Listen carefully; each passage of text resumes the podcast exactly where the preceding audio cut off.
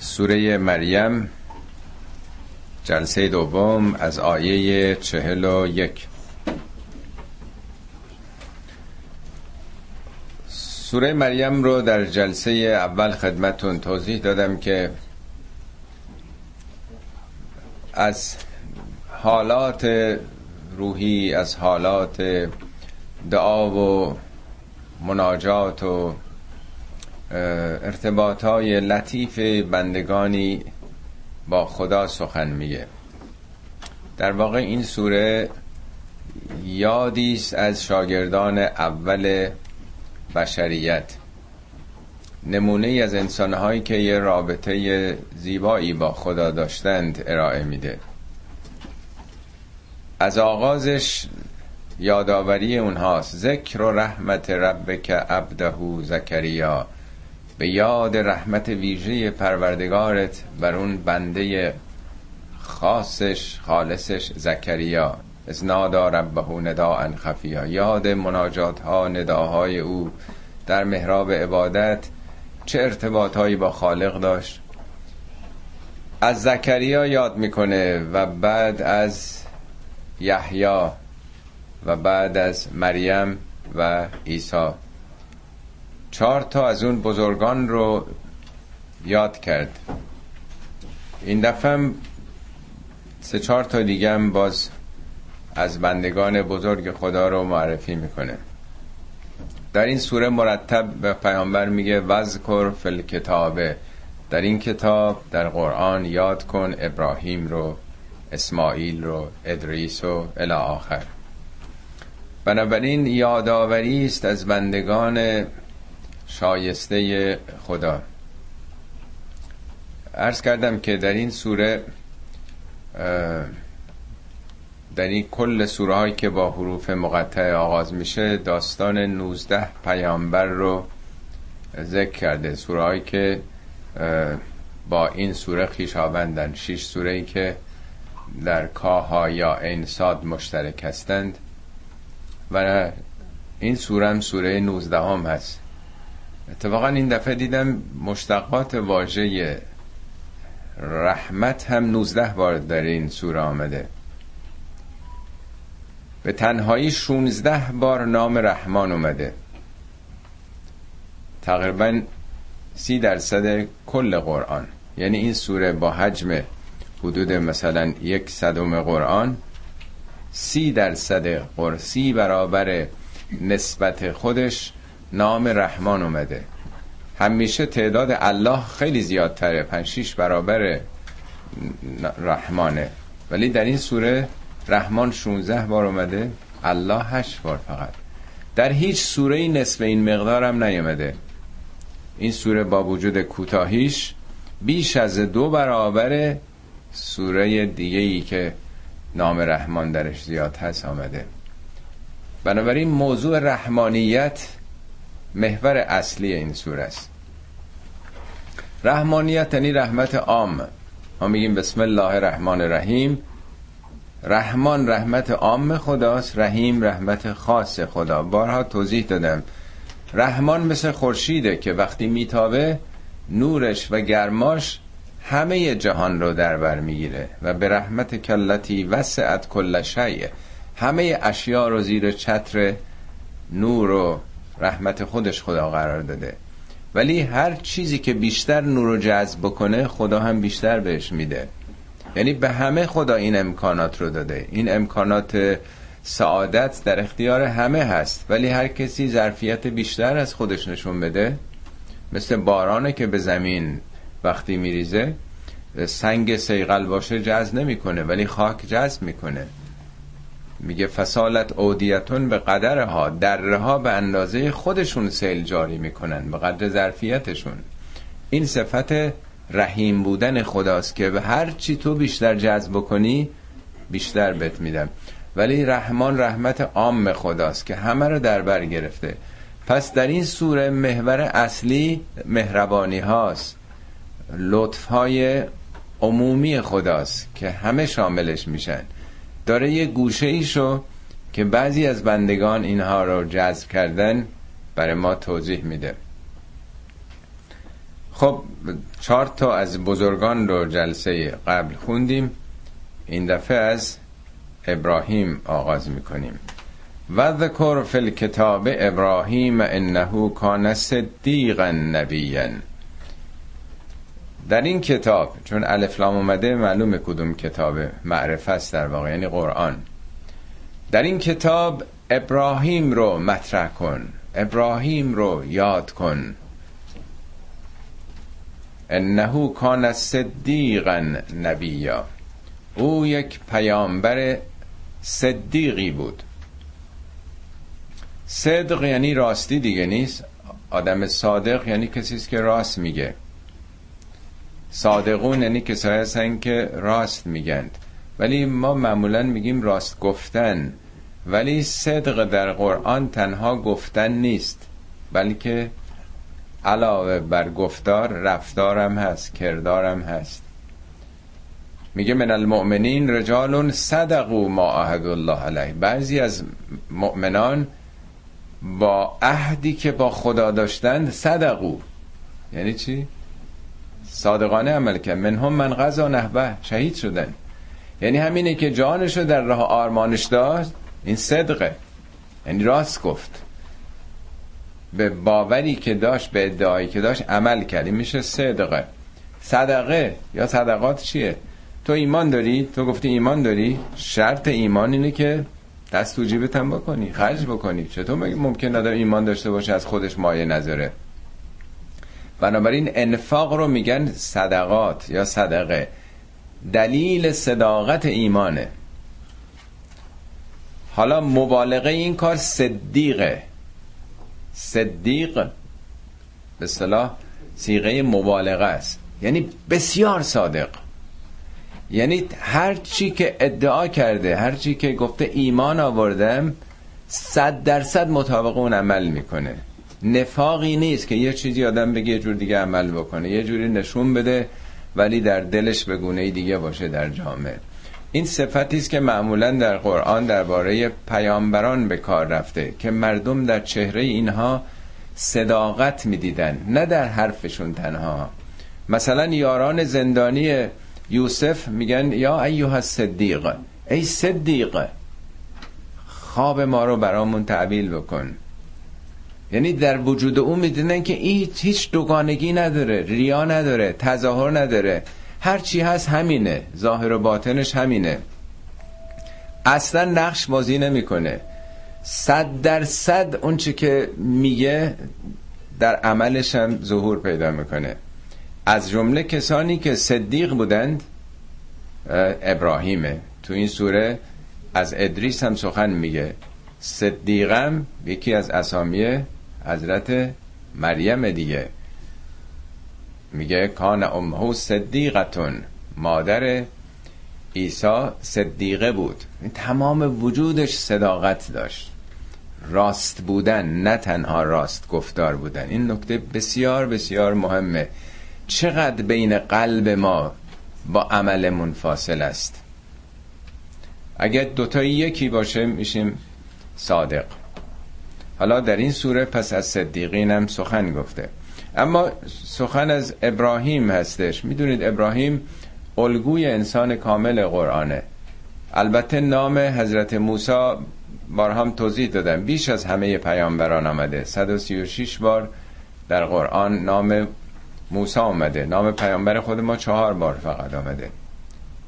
البته به صورت رسول و نبی زیاد آمده. ولی نام خاص داستان حضرت موسی عمدتا در ارتباط با تجربه قومش هست. یعنی رهبری قوم بنی اسرائیل.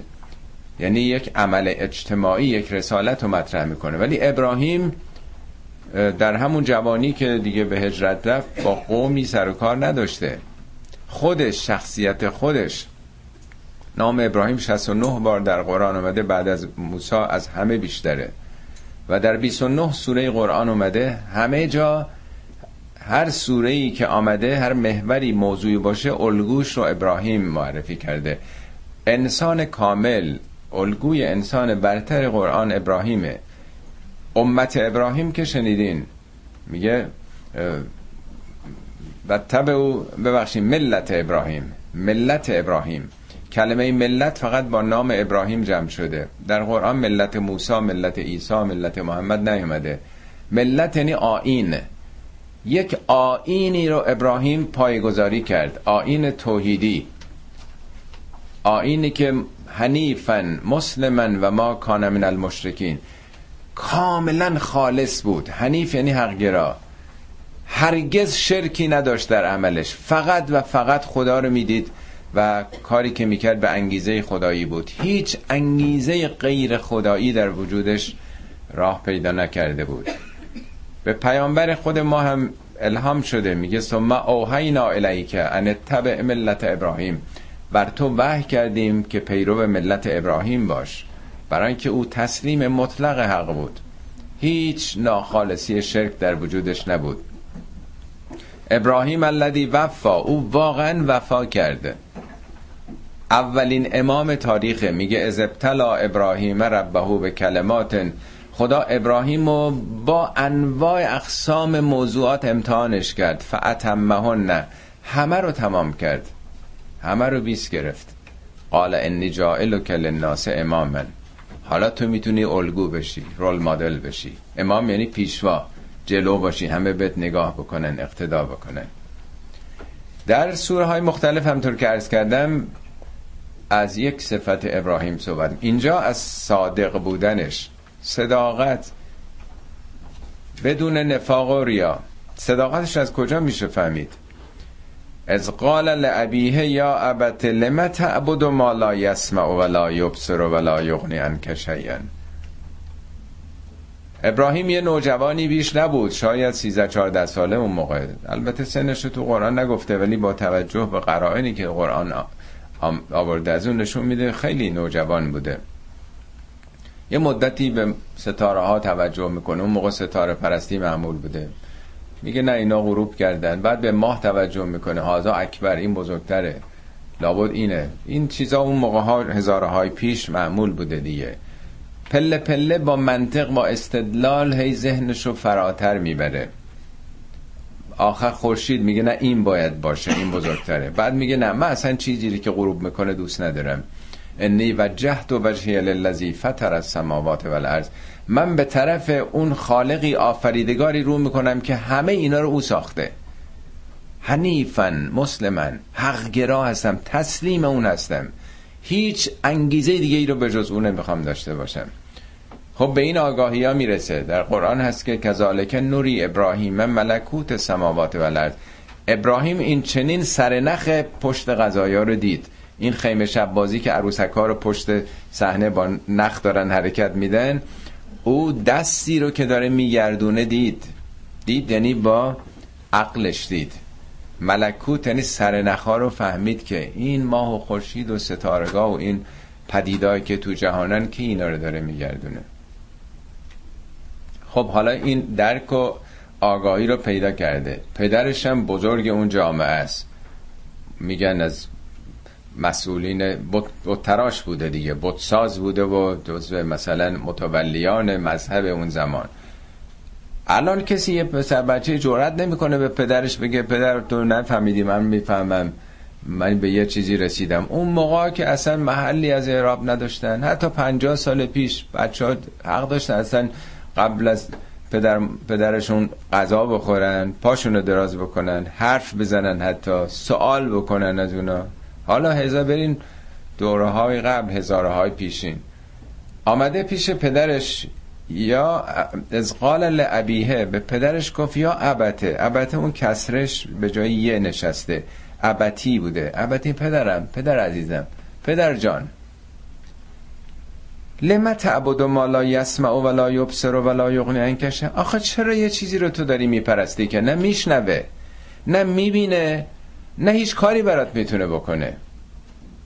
یعنی این صداقت همینه. رو درواسی نیست. که آخه من داخل خجالت می‌کشم.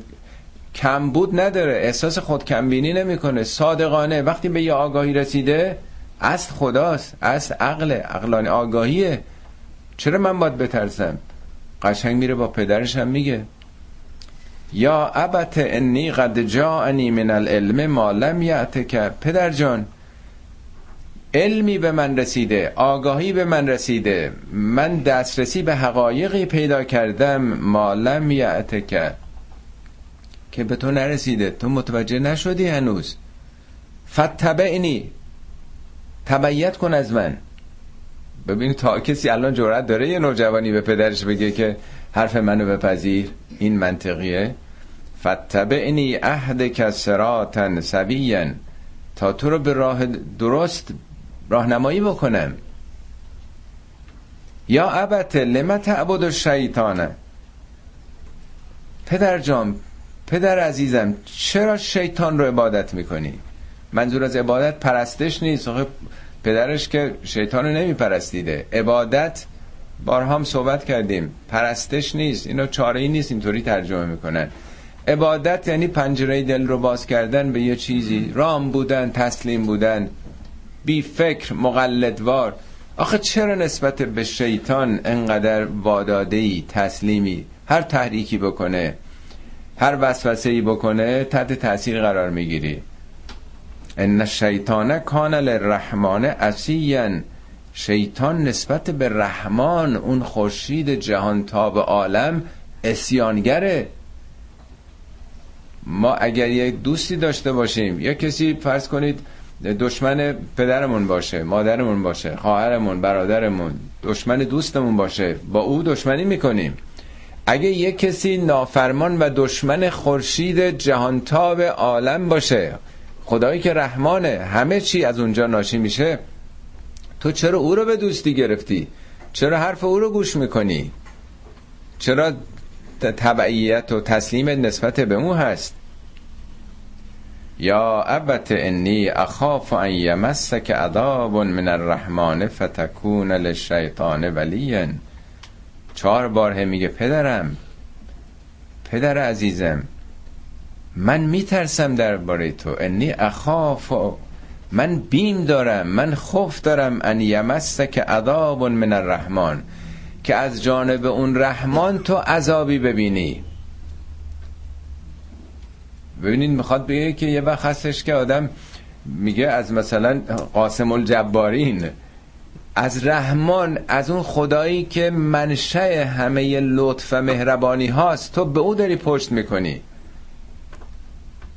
نگرانیم همینه که تو در برابر رحمان قرار داری و قدر رو نشناختی و بهره نبردی از سایه لطف او. در نتیجه چی میشه؟ فتکون لشیطان ولین ولی و دوستدار شیطان خواهی شد. خیلی طبیعیه. وقتی یه کسی از صفات خدا خوشش نیاد پشت بکنه به رحمت دوستدار چی میشه؟ میفته توی همین مشغولیت های هوا و هوس و فساد و فحشا و قمار و نمی‌دونم همه این چیزا دیگه. نه کسی شیطانه که نمی‌بینه که عاشق او بخواد بشه. یعنی عاشق کارهای شیطانی میشی اگر به خدا جذب نشی. یه بار عرض کردم توی یکی از جلسات خدا رحمت کنه مرحوم دکتر صابی رو تو دفتر کارشون یه تابلوی بود. عنوانش این بود من لم ینفق ماله علی الاخیار اختیارا کسی که مالش رو در راه خیر به اختیار خودش خرج نکنه ینفقه علی الاشرار استرارا به استرار در راه شر خرج خواهد کرد. این پول که نمیمونه. تو اگه به اراده و اختیار خودت اینو خوب خرج نکنی در راه خیر خرج چیزای شر میشه. اونم به استرار به اجبار. مجبوری خرج بکنی. پس تا موقعی که آدم داره و می‌تونه با اراده و کنترل خودش خرج خوب بکنه اموالشو. حالا اینم همینه. تو وقتی سراغ خدا نمیری شبیهش قرآن هست که میگه بله هر کسی که از یاد رحمان من یعشان ذکر رحمان کسی از یاد رحمان رو برتابه نقیز لهو شیطانه. یه شیطانی تو وجودش میاد. فهو لهو قرینه. او هم میشه باش قرینه. یعنی چی؟ یعنی یه فکر شیطانی همش تو ذهنشه. از خواب که از صبح بلند میشه دنبال اونه. این حساب بانکیم بره بالا. من چهار تا دیگه ملک اونجا بخرم. من به کجا برسم؟ اینا برای آدم که نمیمونه. وقتی از اون بر خالی بشه بارها تو قرآن اینو گفته. دل آدم خالی نمیشه. دل یه ظرفه. تو اگه از عشق خدا پرش نکنی از عشق کارهای شیطانی پر میشه اون وقت. ظرفیت رو سعی کن با چیز خوب پر بکنی.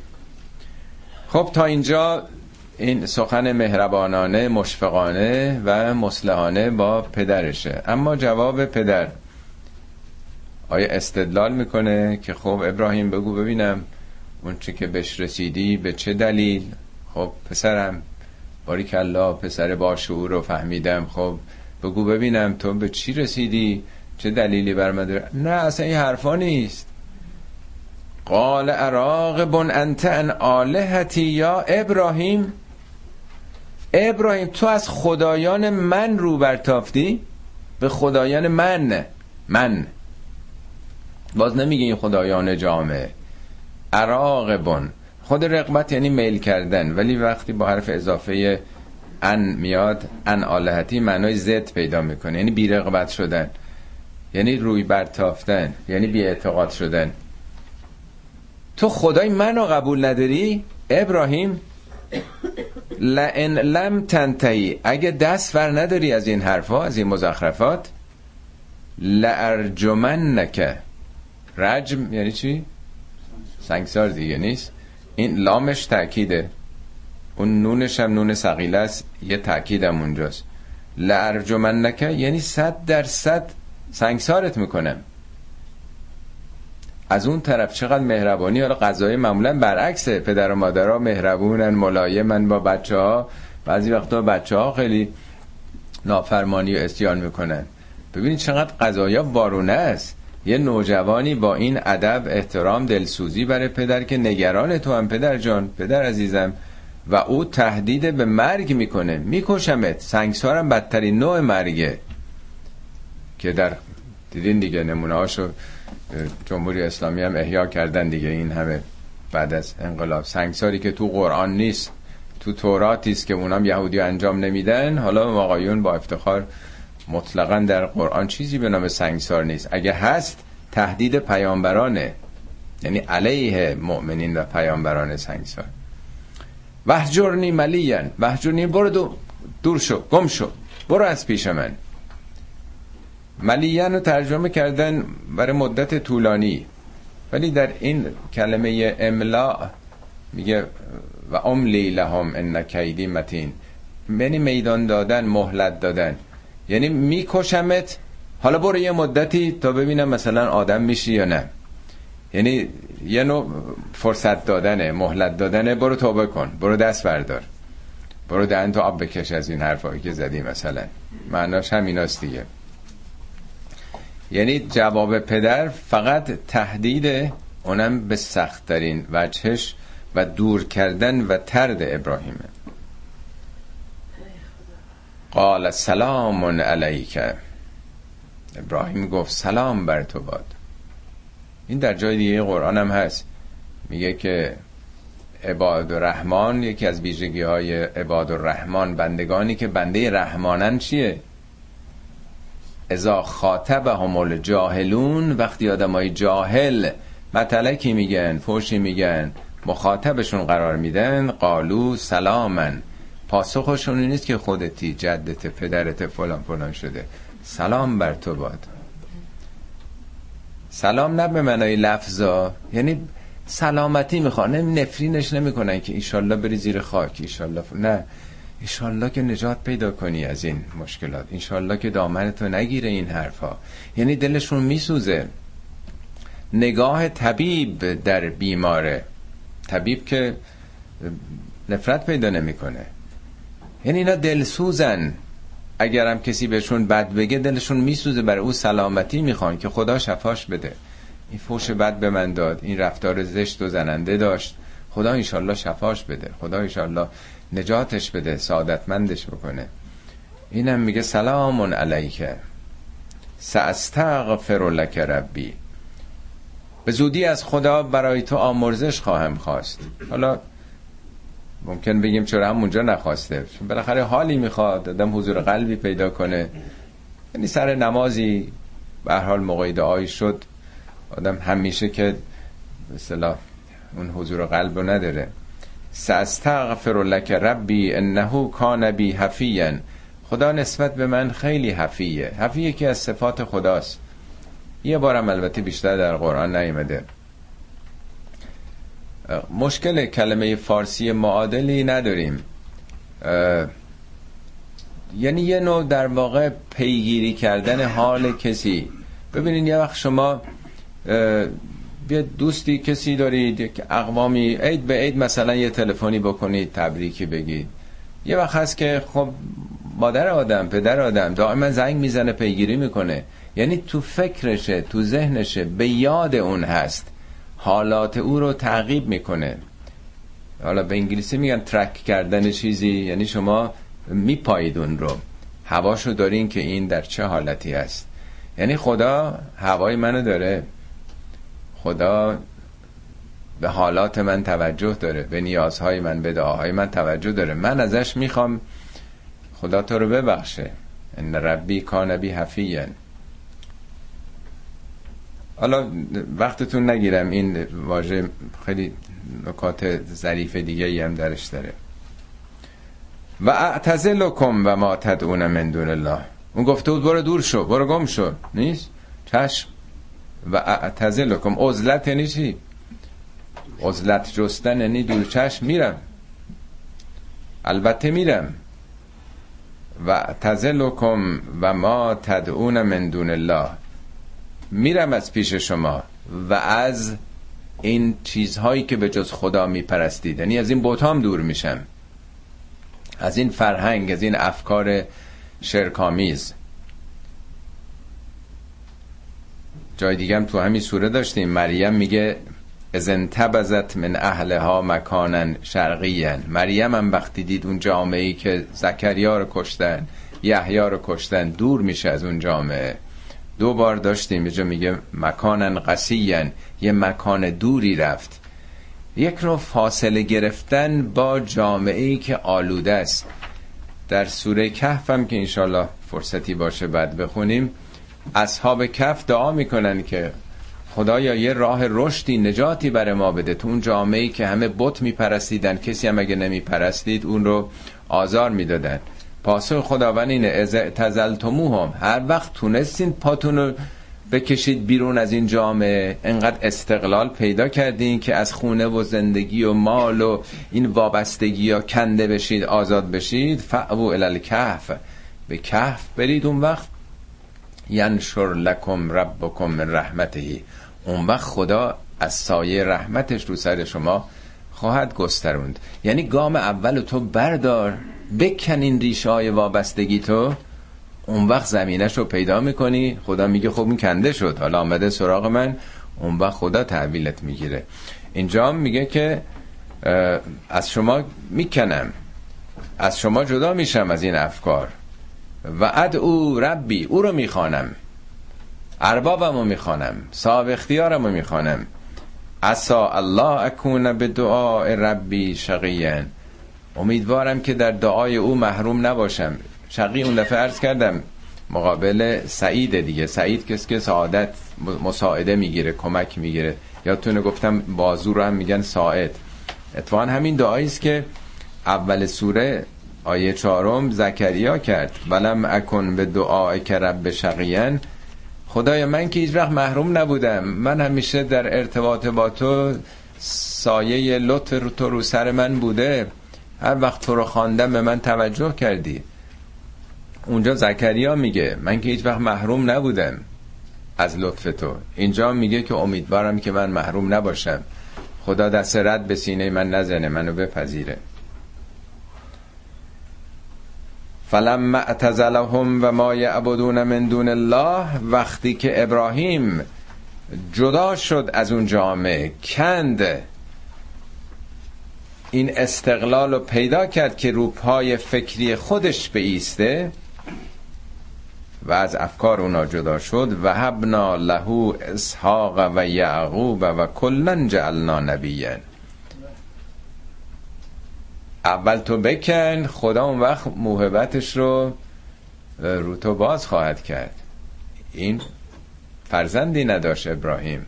پیرمردی بود که هم همسرش نازا بود و خودش هم فرزند نداشت دیگه.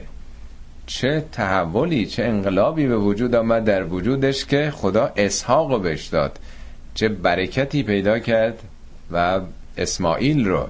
دو تا شاخه بزرگ در طول تاریخ پدید آمد که پیامبر ما هم از اسماعیل انبیاء بنی اسرائیل هم که همه از اسحاق هستن یعقوب و بعد اونم دوازده تا پسر داشت. یکی یوسف و بعد می‌رسه به موسی و عیسی و چه برکتی. از اونجا کنده شد. از اون وابستگی های تنگ دنیایی که بهش چسبیدیم به چه نعماتی رسید؟ و کلا جعلنا نبیا. همه این فرزندانم پیامبر شدن چه چیزی آدم دیگه می‌خواد؟ از دنیا چه چیزی بیشتر از این انتظار داره برای فرزندانش؟ و وهبنا لهم من رحمتنا ما از رحمت خودمون اون رحمت ویژه به اونها هبه کردیم. و جعلنا لهم لسان صدق علیا. برای اونها یه زبان صدق علی یعنی والا عالی نام نیک بسیار بلند آوازه ای بر اونها گذاشتیم. حالا اینجا میگه لسان صدقه ویژگی اینا همون صداقتشون بوده. صادق بودن همطور که عرض کردم ظاهر و باطن یکی بودن. همش یه وجود. اصلا تفاوتی نباشه. دو شخصیته نباشیم. یه چیزی که آدم از مملکت خودش وقتی میاد بیرون در خارج می‌بینه اون نسبت صداقت می‌بینیم بیشتره دروغ کمتر میگن. آدم می‌بینه این جوونا همونیست که هستن همینن. بلد نیستن که نقش بازی کنن. ریاکاری بلد نیستن. تو جوامع مثل ما ما پیچیده شدیم خیلی. صد جور بلدیم نقش بازی کنیم. یه جوری تو خونه هستم یه جوری تو مدرسه هست با پدر و مادرش. انقدر فیلم بازی می‌کنن مردم که اصلا نمیشه فهمید که چگونه است. یعنی آدما تونستن خودشون رو هفرنگی بکنن بر حسب موقعیت. اینا ضد صدقه ضد صداقته. آدم نمی‌فهمه که آدما چگونه هستن. نقشی فا کردن. ولی آدم صادق اینطوری نیست. همه چیش روه شفافه. آشکار میشه پشت و روش همه چی رو دید. مثل شیشه است همه وجودش. یک زبان صداقتی اینا عجب آدمای صادقی بودن. نام صدقشون باقی موند. خب این داستان ابراهیم و فرزندانش. وذکر فی الکتاب موسا انه کان مخلصا و کان رسولا نبیا. در این کتاب موسی رو هم یاد کن. او یه بنده مخلصی بود. فرق مخلص و مخلص چیه؟ مخلص اسم فائله آدم تلاش می‌کنه که خالص بشه. مخلص یعنی خالص شده. یعنی خدا توفیق خلوص بهش بخشیده. خلوص در چی؟ از چی ما باید خالص بشیم؟ ناخالصی ما در چیه؟ به نسبتی که غیر خدا رو دخالت میدیم در زندگی یعنی شرک. شرک یعنی شرکت سامی خدا و خودم. خدا و نزدیکانم یه شرکت سهامیه دیگه. حال سهامش فرق می‌کنه. بعضیا 50 50 سهم خدا و خوده. بعضیا 99 درصد سهم خوده یه درصد هم خدا هست برای روز مبادا. ولی اینا 100 درصد سهام شرکتشون مال خدا بود. سهمی برای کسی دیگه نذاشته بودن. این میشه خالص. این شرکت خداییه. شرکت اصلا نیست. توحید یعنی شرکت نیست. شرک همون شرکت میاد دیگه. هم خدا هم خورما از ویژگی های موسی این بود که خالص بود و کان رسولا نبیین او هم یک فرستاده پیامبر بود. رسالت با نبوت فرق داره. نبوت از نبع میاد یعنی خبر آگاهی شناخت. رسول یعنی مأموریت رسالت. این دوتا الزامن یکی نیست. بعضی هم پیامبر بودن هم رسول. بعضی فقط رسول بودن بعضی فقط نبی بودن. و نادیناه من جانب تور الایمن و قربناه نجیین اینو ما در سوره قبل سوره تاها به تفسیر خوندیم. او رو از جانب راست تور راستم به معنای جغرافیایی نیست. چپ و راست در قرآن مفهوم خجسته یمن و خجستگی یا شومی داره. از اون سوی خجسته و پربرکت تور ندا دادیم. و قربناه نجیین نجوا کنان به خودمون نزدیکش کردیم. یادتون است در سوره تاها این توضیح دادم که موسا اون قراردادی که با پدرزنش بسته بود که ده سال برای او چوپانی بکنه بعد یکی از دخترها رو به او در میاره. خب این دوران رو تمام می‌کنه. ظاهرا شعیب پیامبر بوده دیگه. نزد او بوده. بعد از اینکه فرار می‌کنه از مصر در تعقیبش بودن بکشن در ده سال در خانه او بوده. وقتی که خب مستقل میشه شب سرد و تاریکی بوده. دست همسرش و فرزندش رو گرفته بوده و می‌رفتن به سوی حالا جای دیگه ای که باید زندگی بکنن و خانه ای پیدا کنن. یادتون هستش گفتم که موسا بعد از ده سال در اون تاریکی و تنهایی خودش نجوا می‌کرده زیر لب با خدای خودش. من کی بودم؟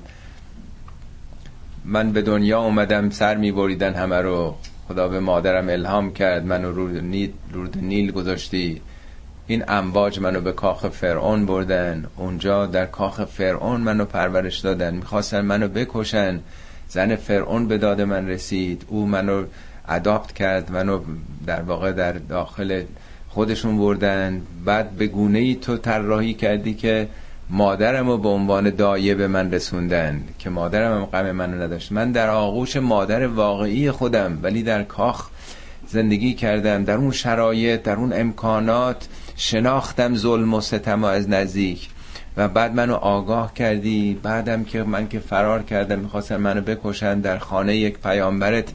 منو تحت تعلیم او بردی. اونجا هم کار پیدا کردم. کار داد اون گفت که چوپان بشو هم زن پیدا کردم هم سرپناه پیدا کردم. داره اینا رو من با توجه به داستان موسی دارم میگه. میگه همجور داشت به ما نزدیک می‌شد. با نجوا هی حضور قلب پیدا می‌کرد. هی حال روحانی بالاتری پیدا که انقدر اوج گرفت که یه مرتبه چشمش باز شد به اون حقایق. قربناه و نجیین قرب یعنی هی به قرب ما نزدیک شد نزدیک شد نزدیک شد. اوج گرفت. نجوا کنان به اون مقام تقرب رسید. و وهبنا له من رحمتنا اخاه هارون نبیین به خاطر اون رحمت ویژمون برادرش هارون رو هم به نبوت رساندیم. ممکنه به نظر ما تعجب باشه. بعضی هم دیدم جوری دیگه ترجمه کردن چون باور نمی‌کنه. موسی گفته بود که و اشرکو فی امری. خدا یه کسی به کمک من بفرست تو این کار معمولیتی که دادی پیش فرعون برم اونو شریک این امر من نبوت بکن. اینجا میگه چه رحمتی خدا که برادرش رو هم یعنی دعا ببینیم به کجاها میرسونه. دعا پیامبرساز میشه حتی. این حالا این سوره دونه دونه فقط اسامی رو میاره. داستان موسی رو به تفصیل در جای دیگه توضیح داده بوده. وذکر فی الکتاب اسماعیل انه کان صادق الوعد و کان رسول نبیا. در این کتاب اسماعیل رو هم یاد بکن. انه کان صادق الوعد. او صادق الوعد بود. صداقتش در چی بود؟ وعده ای که می‌داد. حالا قرآن نگفته که کجا بوده؟ یعنی مصادیقش رو نگفته که صداقتش چی بعضی گفتن که آره با یه کسی قراری داشته که در فلانجا بیا این طرف رفته نیومده این دو روز اونجا مونده. این که آخه منطقی نیست طرف ببین حالا نیومده یه ساعت می‌ذاره میره. نه دنبال مستاقم نباید گشت. صداقت این در عهد و قرار و پیمانی که با مردم داشته بوده. چقدر در قرآن هست که میگه کسانی که در اماناتشون به هم را اون رعایت می‌کنن. وعده یک سخنی حضرت علی دارن میفرمند که انسان هرون حتی ید. انسان آزاده تا جایی که وعده نداده. به محضی که وعده بده دیگه به اختیار خودش نیست. اگه شما به بنده گفتین که مثلا هزار تومن به من میدین مثلا بعد دیگه زیرش نمی‌تونیم بزنیم. این هزار تومن دیگه مال شما نیست. هر کسی هر وعده ای داده میگه فردا میام بهت کمک می‌کنم مثلا در اسباب کشی خونه دیگه بعد نمیگه نه دیگه من کار داشتم یادم نم. دیگه نمی‌تونه آدم. یعنی صداقت اینه که فاصله نباشه. حرف آدم مثل امضای آدم. قانون که نباید آدم مجبور بکنه. جای دیگه سخنی حضرت علی دارن به مالک اشتر. میگن که تو اگه با دشمنت قرارداد بستی اونا رو در ذمه خودت گرفتی بعدا دیدی که یا مسلمان ها گفتن خیلی بدجوری شد خیلی کاش که اینو نبسته بودیم. اگه شده جانتم بدی پاش وایسا. اگه خودتم کشته شدی برای دشمن ها برای دشمن اسلام. میگه از واجبات خدا هیچ کدوم واجبات خدا به اندازه وفای به عهد توسط بشر شناخته نشده. میگه مشرکینم. قبل از اینکه اصلا دین بیاد فهمیده بودن اگه وفای به عهد نباشه سنگ رو سنگ بند نمیشه.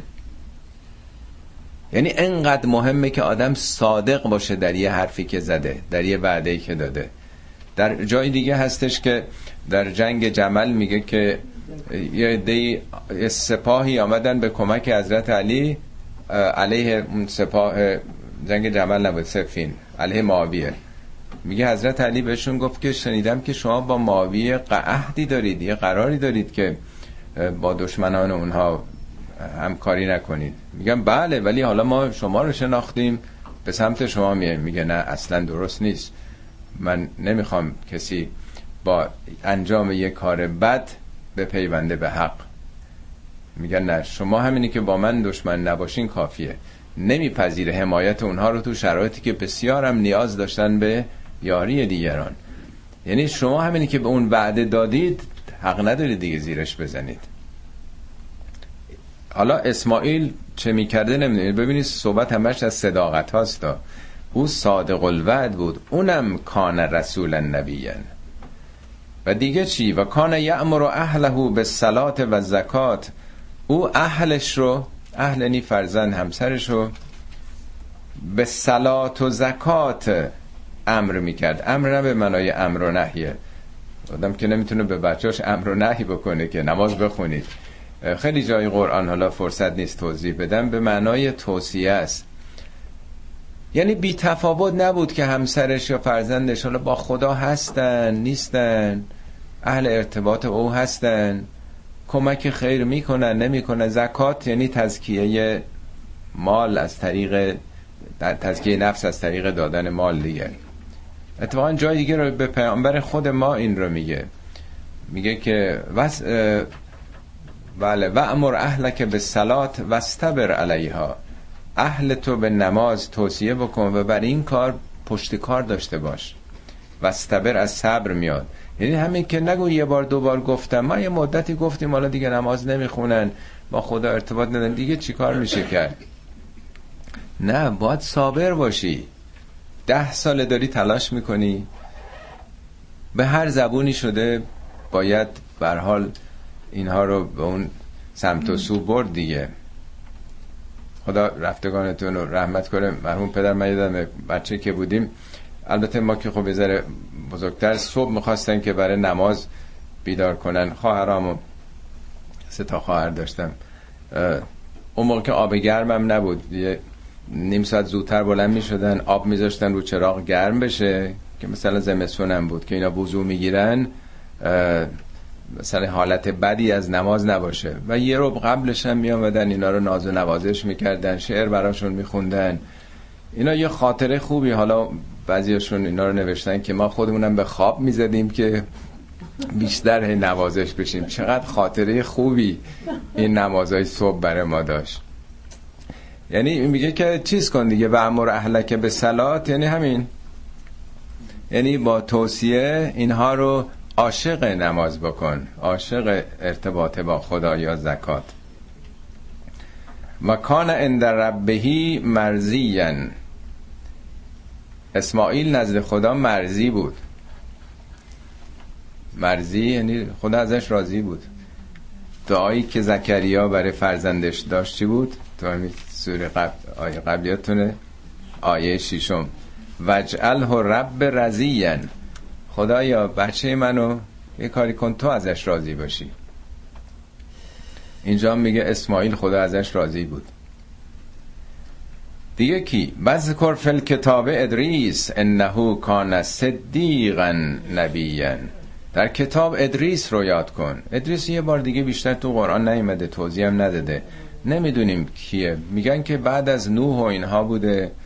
بعضی هم گفتن نه از همون شاخه اسماعیل و زلکفل و اینها بوده. به حال اطلاعی ما نداریم. ادریس از همون ریشه درس میاد. در بعضی کتاب های تفسیر حتما خوندین. میگن اون پایگذار بسیاری از علومه ستاره شناسی نمی‌دونم ریاضیات. من نمی‌دونم اینا رو دیگه چون ادریس از کسی که خیلی اهل خوندن درس. حالا ما تاریخ یونان باستان رو می‌خونیم. ارسطو افلاتون فیساغورس نمی‌دونم امثال اینها. اینم ظاهرا در زمان خودش یه آدم دانشمند و مؤمنی بوده. حالا عرض کردم در قرآن چیزی نیست ولی حالا از کجا این خبرها رو پیدا کردن نمی‌دونم. او هم صدیقا نبیه. یه آدم شفاف بود. آدم همه چیشو می‌شد خوند. هیچ نوع نگرانی نمی‌شد از او داشت. صادق صادق صاف صاف. و رفعناه مکانا علیا. به یه مکان خیلی بالایی بردیمشون رو. منظور از مکان جای جغرافیایی نیست. یعنی منزلت درجه. جلسه قبلم داشتیم. مکانن شرقیین مکانن قسیین مکانن علیین یعنی خیلی این بالا رفت. خیلی مقامات بالایی پیدا کرد. خیلی اوج گرفت. به درجاتی بالا رفت. خب تا اینجا داستان تعدادی از پیامبرانه که حالا جمعبندی می‌کنه. اولائک الذین انعم الله علیهم. اینا کسانی هستن که خدا بهشون نعمت داده. البته خدا به همه ما نعمت داده. منظوری نعمت یعنی اون نعمت ویژه. در نماز ده دفعه سوره حمد رو می‌خونیم میگیم چی؟ اهدن الصراط المستقیم صراط الذین انعمت علیهم. این خود نمازی که می‌خونیم تفسیرش تو قرآن هست. اگه هر وقت که میگین سرات الذین انعمت علیهم یاد این سوره بیفتید. یاد دعای زکریا یحیی عیسی مریم ادریس اسماعیل اینا چقدر خالص بودن چقدر صادق بودن چقدر مهربون بودن چقدر تزکیه نفس کرده بودن. چقدر با خدا انتیم بودن رابطه نزدیک داشتن. وقتی که میگیم سرات الذین انعمت علیهم اگه آدم رژه بده اینا رو تو ذهن خودش. خدا من می‌خوام مثل اینا باشم. در جای دیگه قرآن میگه و هستون اولئک رفیقا. عجب رفیقای خوبی. میگه کسانی که اهل ایمان و عمل صالح باشن اولئک مع الذین انعم الله علیهم. اینا با کسانی خواهند بود توی بهش که خدا بهشون نعمت داده من نبیین و صدیقین و شهدا و صالحین و حسن اولئک رفیقن. چه جالبه که رفیقای آدم انبیا باشن اولیا باشن شهدا باشن و صالحین باشن. این دیگه عالی ترین ارتباطی است که آدم می‌تونه پیدا بکنه. اینجا میگه که اینا کیا بودن؟ اینایی که خدا براشون نعمت داده منن نبیین از پیامبرانی من ذریت آدم که از نسل آدم بودن اینا. و من من حملنا مع نوح اونایی که با نوح سوار کشتی شدن چون یه دی غرق شدن یه دی باقی موندن بالاخره به اصطلاح جنریشن اینا نسل اینا یواش یواش در این به اصطلاح انتخاب اسلح رو کره زمین اینا توسعه پیدا کردن. و من ذریت ابراهیم یعنی سلسله مراتب این selection ها اتفاق افتاده. از نسل آدم خوبا بعد از نسل نوح بازم یک به اصطلاح انتخاب اسلح بعد از نسل ابراهیم و اسرائیل. اسرائیل لقب یعقوب بنی اسرائیل یعنی فرزندان اسرائیل. در تورات اسرائیل نمی‌دونم ایل که مثل هم خداست نمی‌دونم اسرائیل که بنده خدا یا برکت داده خدایی هم چیزی الان یادم رفته. در قرآن چهل و سه بار بنی اسرائیل آمده. 43 بار. 41 بارش بنی اسرائیله. فقط دو بار اسرائیل تنها آمده. هر دو بار هم سوره است که با حروف مقطع آغاز میشه. یکی سوره آل عمرانه که حروف مقطعش هست الف لام میم. اینجا هم هست اسرائیل. اینم از اون نکات فنی است که بار عرض کردم. اگه اینجا رو بکنید یعقوب اون مضرب عدد 19 یه حروف مقطع این سوره به هم می‌خوره. کاها یا انساد اینجا یه یعقوب کلماتی که اینجا هست با هم نمی‌خونه حالا توضیح رو پاورقی دادم که چه تأثیری رو سوره آل امران می‌ذاره و چه تأثیری رو این. این انتخاب واژه حساب شده است. و من من هدینا اینها از بندگانی بودن که هدایتشون کردیم و جتبینا اینها رو برگزیدیم. اجتباه همطور که ارز کردم دفعه گذشته یعنی این نیروهای پراکندهشون رو وحدت بخشیدیم. در قرآن هست که میگه ان سعیکم لشتا تلاش های شما تو زندگی جهت های مختلف داره. وقتتون تلف میشه. برای این کار برای اون کار. یعنی یه عمری که نمی‌دونید که چیکار می‌خوام بکنید کجا می‌خوام برین درست مثل مطالعه. آدم بخواد بفهمه من می‌خوام به کجا برسم یه برنامه مطالعاتی پیدا می‌کنه. تا اینکه هر چی دستش رسید اونو بخواد بخونه. اجتبا یعنی جمع و جور شدن. سامان پیدا کردن آرمان پیدا کردن. یه هدف مشخص که من هدفم اینه من باید به اون سمت برم. وقتم و عمرم و مالم و دیگه تلف نباید بکنم. اینا سامان پیدا کرده. شخصیتشون جهتدار شده. ازا تطلا علیهم آیات الرحمن وقتی که آیات الرحمن بر اینها خوانده می‌شد خرو سجدن و بکین اینا به زمین سجده میافتادن و اشک از رخسارشون جاری می‌شد. توان در این پاورقی هم اینا رو بعضی رو توضیح دادم. آدم اینن براتون می‌خونم. میگه گاهی برخورد با یک حقیقت انسان مستعد و هدایت پذیر را آنچنان متحول و منقلب می‌سازد که همچون سقفی که فرو میریزد بی اختیار به زمین سجده میافتد و اشک از رخسارش جاری می شود این البته پیامبران و قرآن میگه اینطوری هست. عالمان اهل کتاب از مسیحیان هم قرآن گفته که چنین حالاتی رو داشتن. جالبه که حتی ساهران ساهرانی هم که یه عمری نعمت خدا رو میخوردن و بندگی فرعون رو می‌کردن اونجا میگه وقتی که این معجزه موسی رو می‌بینن خر رو به زمین سجده میفتند این یه به صلاح حالت ما به نماز سجده می‌کنیم ولی ممکنه فکر آدم جای دیگه باشه. این سجده با تمام وجود با قلب که به زمین افتادنه و به صلاح منقلب شدن رو در واقع میگه. اینا اینجور آدم ها بودن. خب بعدش چی شد حالا پیروان؟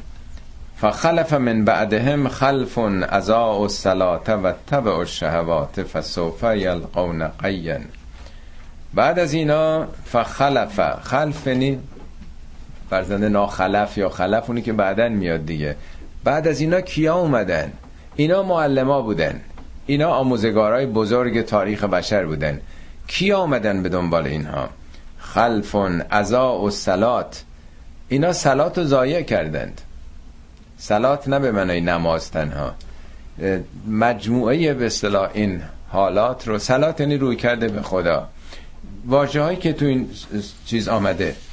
من بعضیشو براتون بخونم. میگه ندا ذکر دعا مناجات محراب توبه تسبیح تزکیه تقرب. اخلاص اعتزال سجده عبادت. این سوره داره از این واژه ها که همه اینها دلالت با یک ارتباط قلبی با خدا می‌کنه.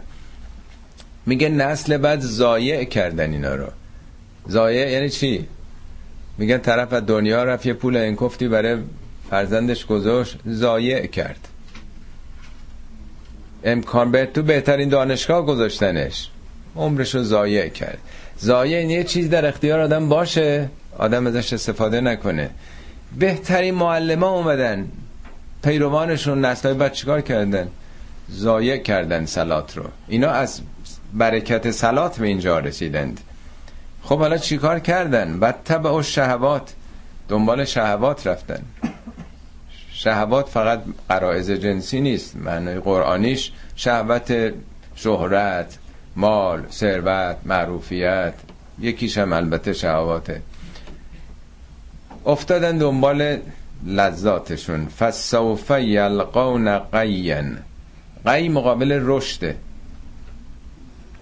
میگه لا اکراه فدین قد تبین الرشد من القی دیگه. اونا رشد پیدا کردن به اونجا رسیدن به مکان علیین اینا چیکارش؟ اینا سقوط کردن. به زودی سقوط خواهند کرد. به نتیجه انحراف خودشون خواهند رسید. الا من تاب و آمن و عمل صالحا فاولئک یدخلون الجنه ولا یظلمون شیئا. همه جا قرآن وقتی که سرنوشت های شوم رو میگه بلافاصله استثناء می‌ذاره. مگر اونایی که تابه. تابه توبه یعنی برگشتن. تغییر جهت بده. تا حالا تو اون سمت بود حالا برگرده. و آمنه. حالا ایمان بیاره به یه حقایقی و عمل صالحن کار شایستم کار مثبتم بکنه. برگرده حالا جهت درست انتخاب بکنه شروع کنه به عمل اصلاحی. البته اینا وارد بهشت های خواهند شد و لا یظلمون شیئا. هیچ یک از تلاشاشون نادیده گرفته نمیشه به اینا ظلم نمیشه. یعنی از حقشون کاسته نمیشه. چگونه است اون بهشتا جنات و عدن نلتی و عدر رحمان و عباده بالغیب. وارد بهشت های جاویدی عدنی که رحمان وعده داده به بندگانش. بالغیب. این یه وعده غیبه. نقد نیست. نسیه است در واقع. آدم عادت کردن که اگه فوری چیزی بهشون بدن میپذیرن. یعنی یه دی باور کردن که این اعمال تو دنیا بکنن در ابدیت به نتیجهش خواهند رسید. این غیبه قایبه در واقع. یعنی بندگانی که وعده او رو همچین ملموس نبود ولی با بصیرتشون با قلبشون باور کردن که چنین چیزی هست وعده به اونها داده. انه کان وعده معتیان. وعده او حتما خواهد آمد. وعده خدا که وعده سرخرمن نیست وعده واقعی است. لا یسمعون فیها لغوا الا سلاما. در اون بهشت هیچ سخن لغوی بیهودهی نخواهند شنید. هرچه بشنوند گفتاری سلامت هست.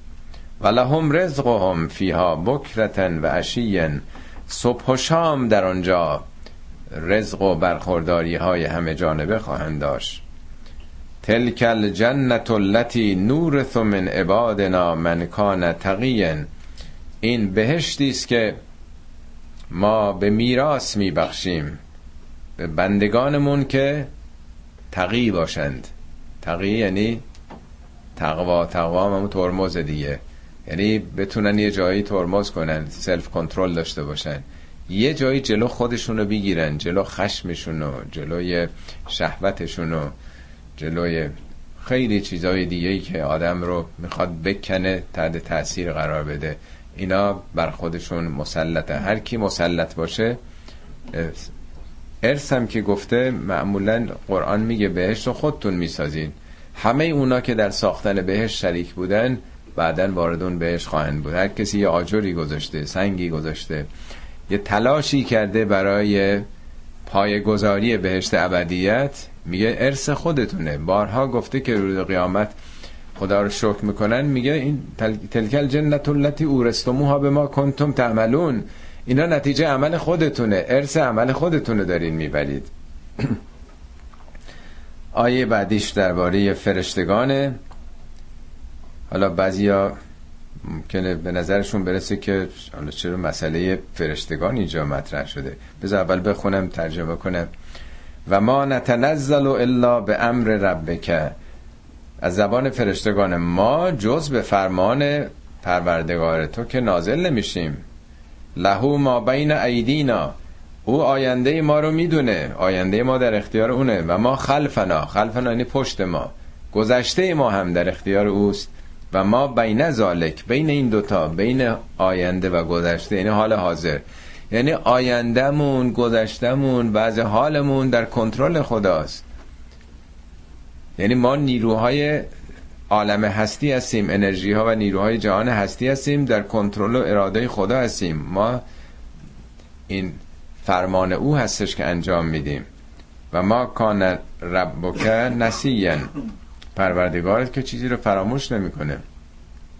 حالا چرا این گفتار فرشتگان در آخر داستان انبیا اومده؟ یه آیه است در قرآن میگه ان الذين قالوا ربنا الله ثم استقاموا. اونایی که اعلام بکنن ارباب ما فقط اللهه. ما این اربابا رو قبول نداریم. این تاغوتا و جبارا و دیکتاتورا و مستبدین و رب یعنی به معنی که صاحب خیار ما. اون فقط ارباب ماست. ثم استقام و بعد پاش وایسن. استقامت بکنن پای این اعلام موضعشون که ما بنده او هستیم. همون شعری که بارا خوندم. آدم از بیبسری بندگی آدم کرد. گوهری داشت ولی نظر قباد و جمع کرد.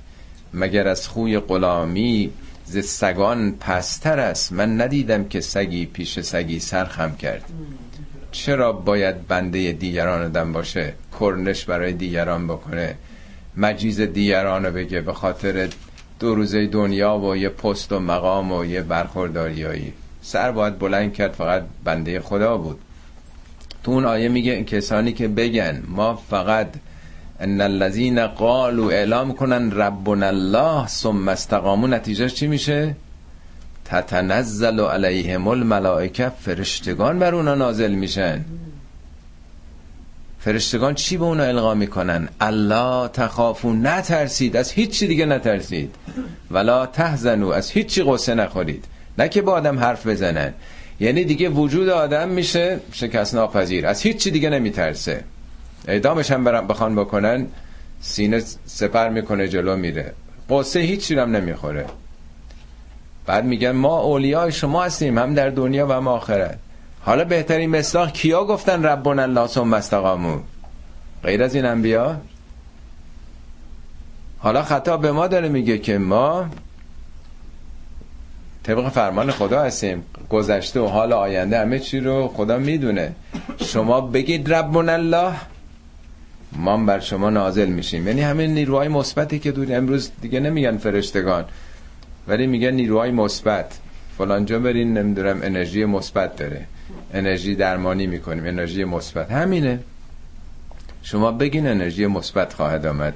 آیه آخرم بخونیم و تا سر. کیه حالا اون رب که ما به فرمان او نازل میشیم؟ رب و سماوات و الارضه و ما بینهما. این همون صاحب اختیاری است که این کهکشان ها رو ساخته زمین و او ساخته و فضای بین کهکشانی رو بینهما. بین این ستاره ها فعبد هو خب حالا که اینه نسبت به او عبادت داشته باش نه شیطان. و استبر لعبادتهی در عبادت خدا شکیبا باش. نه یه روز دو روز پشت کار داشته باش مقاوم باش تحمل بکن. هل تعلم له سمیین آیا به جز خدا همتای دیگه می‌شناسی؟ کیه که علیمه کیه قفوره کیه رحمانه کیه رحیمه کیه زل جلال و اکرامه کسی دیگه هست که این مشخصات داشته باشه؟ تمام صفات عالی از آن خداست.